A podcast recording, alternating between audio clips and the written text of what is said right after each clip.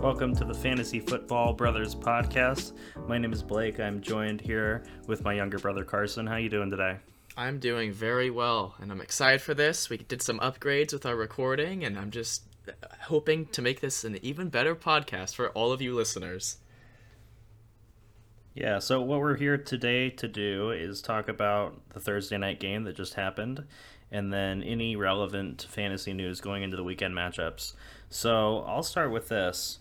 How are you feeling? Because you and I are actually going head to head this week. Yes, we are. And um, I had Kyler Murray playing, and Blake had DeAndre Hopkins. So Kyler Murray's day allowed for Hopkins not to do too amazing. I guess that's one positive, but he still. Here's, uh, here's how I take. Here's my takeaway from it. I pretty much matched your quarterback with a Yeah. wide receiver. Yeah, no. Yeah, definitely. You sacrificed, if you can even say, I mean, obviously, eight points for Hopkins is not a good game for him, but that's much closer to his average than nine points for Kyler is. Yeah. So, well, uh, either way, uh, Hopkins was in and out of that game. He missed a whole half of the game technically. I did hear that. Um, yeah, he he left with like eight minutes left in the first quarter, and then came back with eight minutes left in the third quarter. So Oh, yeah, and then and he, I- and then even still he was in and out uh, t- towards the end of that game. It was really irritating to watch. Yeah, I bet. And I did say I didn't watch any of it, but oh, and it just popped up on my screen too. I did happen to see the final interception on uh, when he when Kyler was throwing in the end zone to AJ Green. Were you watching that? Oh yeah, I watched the whole game. I, What what, I what was- happened there? You I want any explanation? Yeah, what happened was I put in a call to Hopkins because you know he's one of my players, and they said, "Hey, on this last play, make sure Green's not looking towards the football." so uh, and then, and then the Packers cornerback did the rest, and that was a, a, a minus two, another minus two for Kyler. yeah, I know. I looked at his score. Basically, he was like like ten with the fourth quarter starting, and then I look when the game's over, and he's at nine. I'm like, oh great, very productive fourth quarter. So Yeah, let's go ahead far and get into yeah, the, how the game. We'll get went. into the score. So we we already alluded to how it ended, which was a uh, crushing interception that prevented the Cardinals from taking it to overtime or winning the game. Yeah, Uh, the final score was 24-21. Both teams are now 7 and 1. Honestly, I mean considering that they just played, we have a we have an indication of how they compete with one another. Yeah. It was a very close game. The score indicates that, but also I think that between the two, I kind of feel better about the Packers, not just because they won, but because of Yeah. how they have bounced back from week 1. Yeah. Oh yeah, for sure. That's really good. Do you feel like this could be the NFC Championship? Certainly. I mean, these are the two best records in Yeah. the in that in that conference, so I think that's definitely a possibility. Yeah, I think. I mean, I'm looking at the stats of Kyler and Rodgers, and as far as they had the same exact number of completions, Rodgers threw the ball four more times than Kyler did. Rodgers threw it for like 90 less passing yards, but had two touchdowns and zero interceptions, and Kyler had zero touchdowns and two interceptions. Yeah. So something that the box score or n- rather the the final score doesn't indicate is that the Packers outpossessed the Cardinals Oh, yes, I heard basically 2 to 1. Yeah. Uh, I mean, they had 30 they had 31 carries between their running backs, Green Bay did. Yeah. Uh, compared to you know 12 from Edmonds and Conner combined. Yeah. So yeah, they they they outsnapped them in a significant fashion. They definitely controlled that game, and despite the fact that they were playing on the road. Yeah, and I guess I, I didn't notice that uh, Kyler also had a fumble, so he he struggled this game with turnovers and finding the end zone. But I mean, it's he didn't have a horrible passing day. He just you know couldn't score with anyone besides who. I mean, was it James Conner and Chase Edmonds were the only scoring Yeah. players for the Yeah, Cardinals? I was I was every time that every time the Cardinals got in the red zone, and of course Hopkins wasn't on the field, so I was I was hoping that it was going to be a run play to one of those guys, and it ended up working out every time. Yeah, five carries for Conner and two touchdowns. That's atrocious, but not much better. I mean, as far as just like I don't like that for fantasy. It's just annoying that he keeps on getting that. but like, uh, that's so weird. But then Edmonds only had seven carries, but he found the end zone too. Like both of them, Conner even more so. But And I believe them- that was Edmonds' first rushing touchdown of the season. Oh wow. I can check you on that. Let's see. Yeah, I think that's the case. That Either is, way, um, yeah. So, uh, and this, and we talked about this a lot on the on the regular show, but uh, these Cardinal pass catchers, you know, you just if you're gonna start them, you have to just live with the outcome week to week. Yeah. Because I mean, nobody had an exceptional game because Kyler didn't have any throwing touchdowns, but you know, Green, Kirk, and Ertz all had very similar outings. Yeah. Uh, and then uh, I still think Rondale Moore is that guy, that, that lowest guy on the totem pole for that offense. Yeah, it seems like he is. I mean, out of all those people, none of them boomed, but I feel like Moore is the only one that actually like busted out of all of them because like Hopkins, Green, Kirk, and Ertz, like you know, they all had at least eight points. So you're like, eh, that's fine. But Moore only had five point four. Like that's not what you like to see. Yeah. He did have a I, mean, he it- did have a rush for one yard. He had two carries. That's kind of weird. Yeah, they were trying to they were trying to get him involved, and one was like a, kind of it was a backwards pass, so it counted as a run. oh, Um, but the idea was it was like a screenplay designed for Rondale to be in motion and then uh, get the get the pass. Oh, and Rondale Moore also to fumble, so that hurts his fantasy outlook too. Yeah, I mean, I guess I agree. I mean, wasn't there some point in this season where Moore had the most targets out of any receiver on the Cardinals? Yeah, it was early in the season. I want to say by week three that was the Yeah. case, but it was still an interesting stat uh, for novelty purposes. Well, yeah, especially if Hopkins being on the team, for sure. I definitely think that's interesting. Um, I guess I'll transition real quick to the other side with the Packers. How do you feel about AJ Dillon getting one more carry than Aaron Jones? It was interesting. So watching the game, it was pretty clear that their intention, considering, I mean, they were down Davante Adams, they were down Allen Lazard, and they were technically down Marquez Marquez Valdes-Scantling, Yeah. uh, still on IR. But uh, so they had Randall Cobb, who didn't do a lot except for the catches that he got. He had a very CJ Uzomah type outing. Except less yards, fewer yards, but still. yeah, much fewer yards. Two touchdowns. it was all yeah. yeah. all red zone targets really.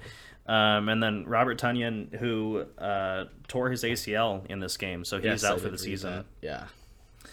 Yeah. Uh, but yeah, it, it I, their plan of attack was to incorporate Aaron Jones in the passing game, and Mm-hmm. I mean we definitely saw that he had seven catches for 51 yards. Yeah. So that makes up for the uh, discrepancy discrepancy in, in carries, but Yeah. you know it, it, it is indicative that AJ Dillon is here to stay in this offense. He's going to always be involved because he is that change of pace back. He's a a bigger back. He's a bit of a more of a bruising running back. So he's going to continue to get usage in this offense, especially when you know the only will the, the the good thing that I will say is that every time the Packers had a red zone carry, it went to Aaron Jones. He should have had two two rushing touchdowns this game. Yeah, and something else I think that is interesting is that, um, or I guess I'll just say that like I feel like it's more of a fluke that Dillon outcarried Jones in this game. I agree that he's there to stay, um, but like the fact that Aaron Jones had 11 targets, this this really just you know boils down to the fact that they had like all of their wide receivers out. So I don't think you're, I mean you're worried about the presence of AJ Dillon in this offense, but you know they they spread Jones out, and it looks like Dillon didn't even have a target. So like they just knew that Jones was the more versatile of the two, so that's how they decided to to, to deploy him.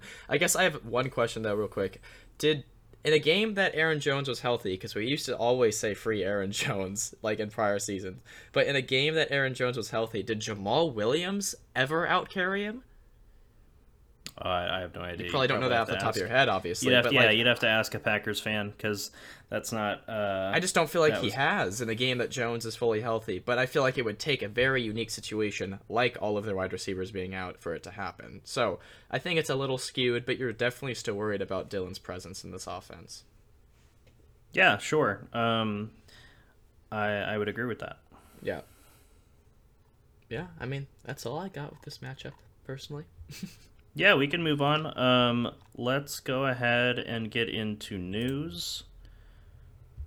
So I'm gonna go ahead and start with, let's see, most recently.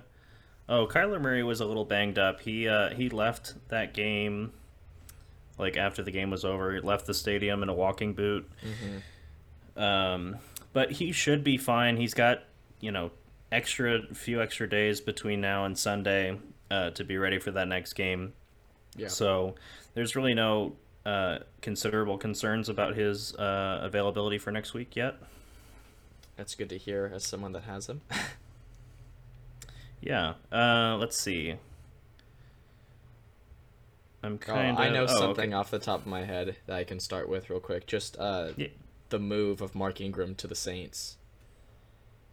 Oh, sure. Let's let's talk about that a little bit. That, I mean, that I- happened like Monday, right? It was very, very quick after week seven. But I think that, I mean, you can add to this, but my opinion is that that only hurts Ingram's value. Not like he had a ton, just because he's gonna be behind Kamara. But it might give David Johnson, or I don't think both, or Philip Lindsay the chance to have some sort of fantasy relevancy when before they really had none. They were just like if you absolutely needed them because of byes. Do you agree with that?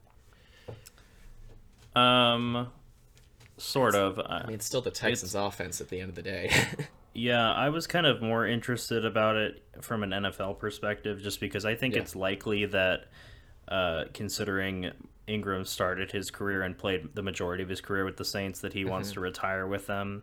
He's also he's also pretty close to uh, breaking the all-time rushing record with that franchise. Oh wow. So that may also be a reason why he's returning, or that they made this decision to bring him back, um, so that he could get that record and retire with them. But I think that I, I think that his his days as a running back in the league are numbered. Yeah, I agree, and I, I think this is interesting timing just because last week I was like kind of excited reviewing Week Seven. I'm like, oh wow, Jameis Winston's the only player besides Kamara that had more than one carry. Now I don't think Right. like Ingram's gonna like take a lot of carries away from him, but I'm sure he'll get more than one carry every game. Yeah, so I I do kind of think that it, it has the potential to limit Kamara's usage in the red zone. Yes, like especially goal line situations because uh, last week in particular when Kamara had so many carries, you have to also keep in mind that Taysom Hill, Sean Payton's son, was uh, not playing. He was injured. He was out.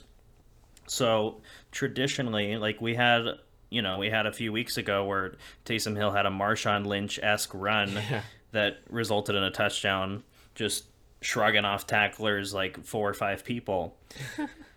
so that that there, that player, he has a potential to limit Kamara's usage in the red zone, and I think the addition of Ingram has the same opportunity. Um, you remember a few years ago, and obviously Ingram has aged pretty significantly in that time frame, but Kamara and Ingram were both like top 15 fantasy running backs when that was a thing. You remember Yeah. that? I do. Uh, was that was that just Kamara's rookie season, or was that his second season too? Because I know that Ingram left for wherever he left in the first place. I don't even remember he went from the Saints originally, but and then Latavius Murray kind of filled in that role. But I don't. Was that Kamara's rookie season where they both had that value, like the latter half of the season?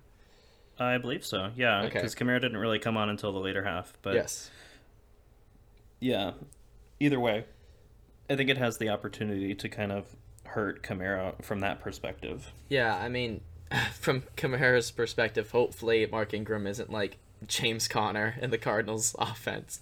But I think what allows Kamara to still be fine, even though it would, you know, it will not make fantasy owners of Kamara happy to see Ingram getting, uh, you know, easy goal line rushes. But uh, Kamara's got such a high floor just from his receiving work that I really think that if anything, it just gives him more opportunity to get keep his legs fresh and get more receptions. Yeah. Um, are you ready to move on to some Yeah. more news? Yeah. Okay. Uh, Pete Carroll says he has no update on Chris Carson, who is eligible to return off IR next week. Great. He says Carson need to make a turn in recovery from neck issue. Says Carson still feels uncomfortable, so that doesn't make you feel good. No, not at all. I mean, I remember going into week six, maybe it probably was when he first had the injury designation, and they had the Thursday night game, and Pete Carroll was like, "Oh, he might play." And then I've heard like with the injury he has, like Pete Carroll knew very well that he had no chance of playing. So just because of what he has, the issue with his neck. So I don't know why they can't be clear and how he has no update. Yeah, Um, Pete I'm Carroll. glad- Pete Carroll has a reputation for being extremely optimistic with player injuries. Yeah, I, I don't That's know how you how he is. you're questionable for a short week turnaround on Thursday night football to being placed on IR within a few days. Like that's just ridiculous. Yeah, I think it's just kind of you know that's just how he is. But um, same team, similar news. Carroll says Russell Wilson uh, has gotten his stitches out of his hand, but no ETA on his return yet. So that that breaks my heart as a as a Lockett manager. Yeah, that's tough. Uh, and again, who knows? Because it's just Pete Carroll. It, you, it could really be. It could be good. It could be bad. Yeah, He's just doing the no news, and that's really annoying. I mean, it's like what happened Yeah. to. I mean, obviously, this wasn't Pete Carroll, but it just reminds me of like what happened with Mixon at the end of last season, where they just would say nothing, but then not put him on IR. At least, but last year IR was not. It was longer than three weeks required. Correct. what was the question? This IR like the IR amount of time when you're being put on injury reserve. Three weeks. Was it like that last season? I believe they changed that rule last season. Okay. So, I mean, putting a player on IR is much easier this season than it would have been last season. It's less of a commitment. Um, so, it just reminded me, and it's really annoying to for them because they obviously know what's going on to some degree. There's no way that he's like, I got no idea when he's coming back. Like, no, he's he's literally a professional head coach for an NFL football team. Um, so, I get that not you can't be 100% transparent, but it's annoying. Yeah. Uh, let's see. Austin Ekeler questionable to play Sunday's game against the Patriots with a hip injury. China doll. And this is well, this is confusing because uh, I don't know if like, you know, he had some kind of extracurricular activity, but they were they're coming off of a bye. I know. So how is this just now popping up and becoming like a topic of conversation? It, it it's uh it's concerning for Yeah. Ekeler managers. like it must have happened in practice, right? Extracurricular activity. I mean, yeah, because nothing was said after the week six game. So yeah, that is very strange. Yeah. Yeah, not much not much else to say on that at this point in the day, but uh, along similar lines, although Dak Prescott was kind of banged up going into the bye, uh, he uh, there's a lot of sources out there indicating that it's more likely than not that he's going to miss uh, Sunday night's game. Wow. Yeah, that that would that's I didn't hear anything, and that's also weird because he was on bye last week too. Um, but was he dealing with that like in week six at all, or is this kind of also? it was it, it really happened on like the last play of the game. Oh. Yeah, that's that's unfortunate, but it it is weird. Um, whenever teams have byes, and we're starting to see more because they're happening, obviously. Uh, plays like that where they just get injured near the end of the game, and then you just forget about them because it seems like they don't report heavily on them if they're on bye, and then it's just like, okay, he's back to play for me. If you you know, the week seven byes were awful, you go pick up your quarterback, you're like, yeah, I get Dak back, just for them to say that again, yeah, that'd be disappointing. Yeah, so honestly, if if uh, and I have in in a different league, but um, if you have Dak Prescott, I would highly recommend uh, get picking up someone just in case. And it's difficult because although Kirk Cousins is your probably your best option, if not Daniel Jones, um, because those are the later slated games. Uh, Kirk Cousins is available in about forty percent of leagues, and I believe Daniel Jones is available in over half, like fifty-five percent maybe. Yeah. So those are two those are two replacements that you don't feel terrible about, and they give you the flexibility of uh, you know, waiting until that's a game time decision for Dak if it comes to that. Yeah, I mean those really are your only two options if it's a game time decision because I mean Mahomes. Yeah, check on the if check if Mahomes is on the waivers. hey, there might be a league where somebody's fed up with him. yeah, somebody panicked. Oh man, that'd be so funny. Yeah, that also Yeah. makes it annoying that he's not like a Sunday at noon game. Um, but yeah, those those are two really good, uh, probably waiver options that hopefully everyone would have at least one of. But you never know. Yeah, keep an eye on that. Um, Baker Mayfield and Nick Chubb are both off of the injury report, confirming they're set to return to action on Sunday. So that's good for the Browns offense. I guess I, I do have a question. Since it's confirmed that Baker will need an, uh, a surgery after the season ends, so is it just because like his shoulder got aggravated? It's not like the problem's over, right? No, it's on his. Uh, it's not on his throwing arm. Yeah. So it's something that he can manage through the season. At least at this point, that's the uh, that's the approach they're taking. Uh, I think the. I, I mean, I think because he can manage it at this point, the option of waiting to do the surgery is best because you know once you're once you have that surgery then you need to rehab it and Yeah. obviously avoid taking physical contact to you know make worsen things so Yeah. at this point he is going to play through it and uh, that's kind of all that we have on that Yeah. uh, all right tell me tell me if you think this is important news uh, desean jackson and the rams have amicably agreed to seek a trade for him so he really has not done a lot this season he had one game where he popped off but outside of that and i don't know how old he is off the top of my head i think he's i want to say he's 34 Jeez. but I. So obviously, like my time playing fantasy, yeah, he's 34.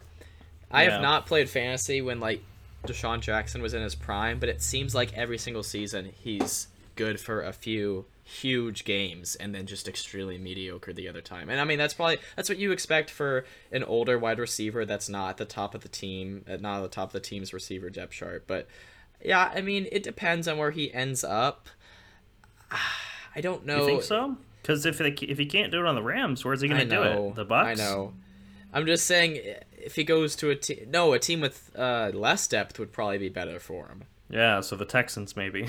The Texans. I mean, honestly, or like, I don't know, the Eagles. I don't know.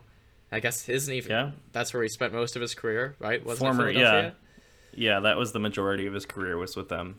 Yeah, I mean, it's not like he he gets traded to one of these teams and you're like, oh, you got to pick him up now. But Yeah, I, he could have more value potentially. But yeah, I, I feel like that's worth monitoring to some degree, especially if you're in a deep league and you, you know your last receiver you never play anyways. Maybe you know pick him up just to see if anything happens. yeah, maybe so. I'm I'm sure his roster percentage is uh, pretty low I would at this agree. point. I would assume too. I'll check real quick though. Okay, here's another one. While you're doing that, Eric Ebron is out for the Steelers, as you may remember, since he's kind of fallen off the planet, the face Yeah. of the earth. He's a tight end. So it's looking more promising for Pat Freiermuth, who I talked about last episode. Yes. Maybe a uh, a bye week fill in for your tight end. Yeah, I think he could be a decent um, fill in for if you like yeah exactly if you have Andrews or Waller that are on bye. Um, he could be a decent fill in. I think he had seven targets last or week six if I remember properly. Um, so you know I feel like he could have a decent floor. And you know Ebron really has fallen off because I remember last season he had some value. Um, so that is strange, but now he doesn't have anyone, you know, siphoning targets away from Freiermuth, so that that is good. Yeah, I, yeah, I know the, the the door creaked open just a little bit more with that uh, news, so we'll, we'll we'll keep an eye on that for uh, for our recap next week. Yeah. Uh, Julio Jones out for Sunday. See, like, is that even good for AJ Brown? I don't think so. We talked about this uh, last episode, I think. Uh, Yeah, I don't really know if that's good for AJ Brown because it just forces a mediocre Tannehill to, you know, I I think Tannehill right now needs as many options as he can get. So I yeah, think it's that certainly Brown not a, it's certainly not but- a yeah, I don't think it's a boost for Tannehill by any means. Um, and AJ Brown has been hot as of late. The last two games, he's been very good. He's kind of been returning to form. Um, well, yeah, it. I'd be a little concerned, I guess, about AJ Brown, considering that, like we talked about, I think the defenses will focus more on him when he's out there by himself. I, I we could we could definitely look at the stats um, and compare how he performed. I mean, it, the last two weeks is when he's done well. So every week prior, when Julio Jones was in or out, he was bad. But I, I would imagine that whenever Julio Jones was out, that AJ Brown maybe did a little bit worse. I don't know. It's it's hard to say whenever his uh, ceiling was so low prior to the last two weeks. Anyway. Yeah, I mean, at the end of the day, as we have recommended, you're not starting Julio until he proves himself, so he's out anyways. And then, I mean, Brown Yeah. is a must start, and he's re-emerging. So you just got to hope that this doesn't hurt him too much, and I think he'll be fine. I will say, uh, I I looked up the DeSean Jackson. He's rostered in 2.2% of leagues. Uh, that must be like a like a thirty plus year old league or something. like you can only have players that are over thirty. Yeah, and that game that he had 21 points this season was five targets, his season high, three receptions, his season high. I mean, everything's season high.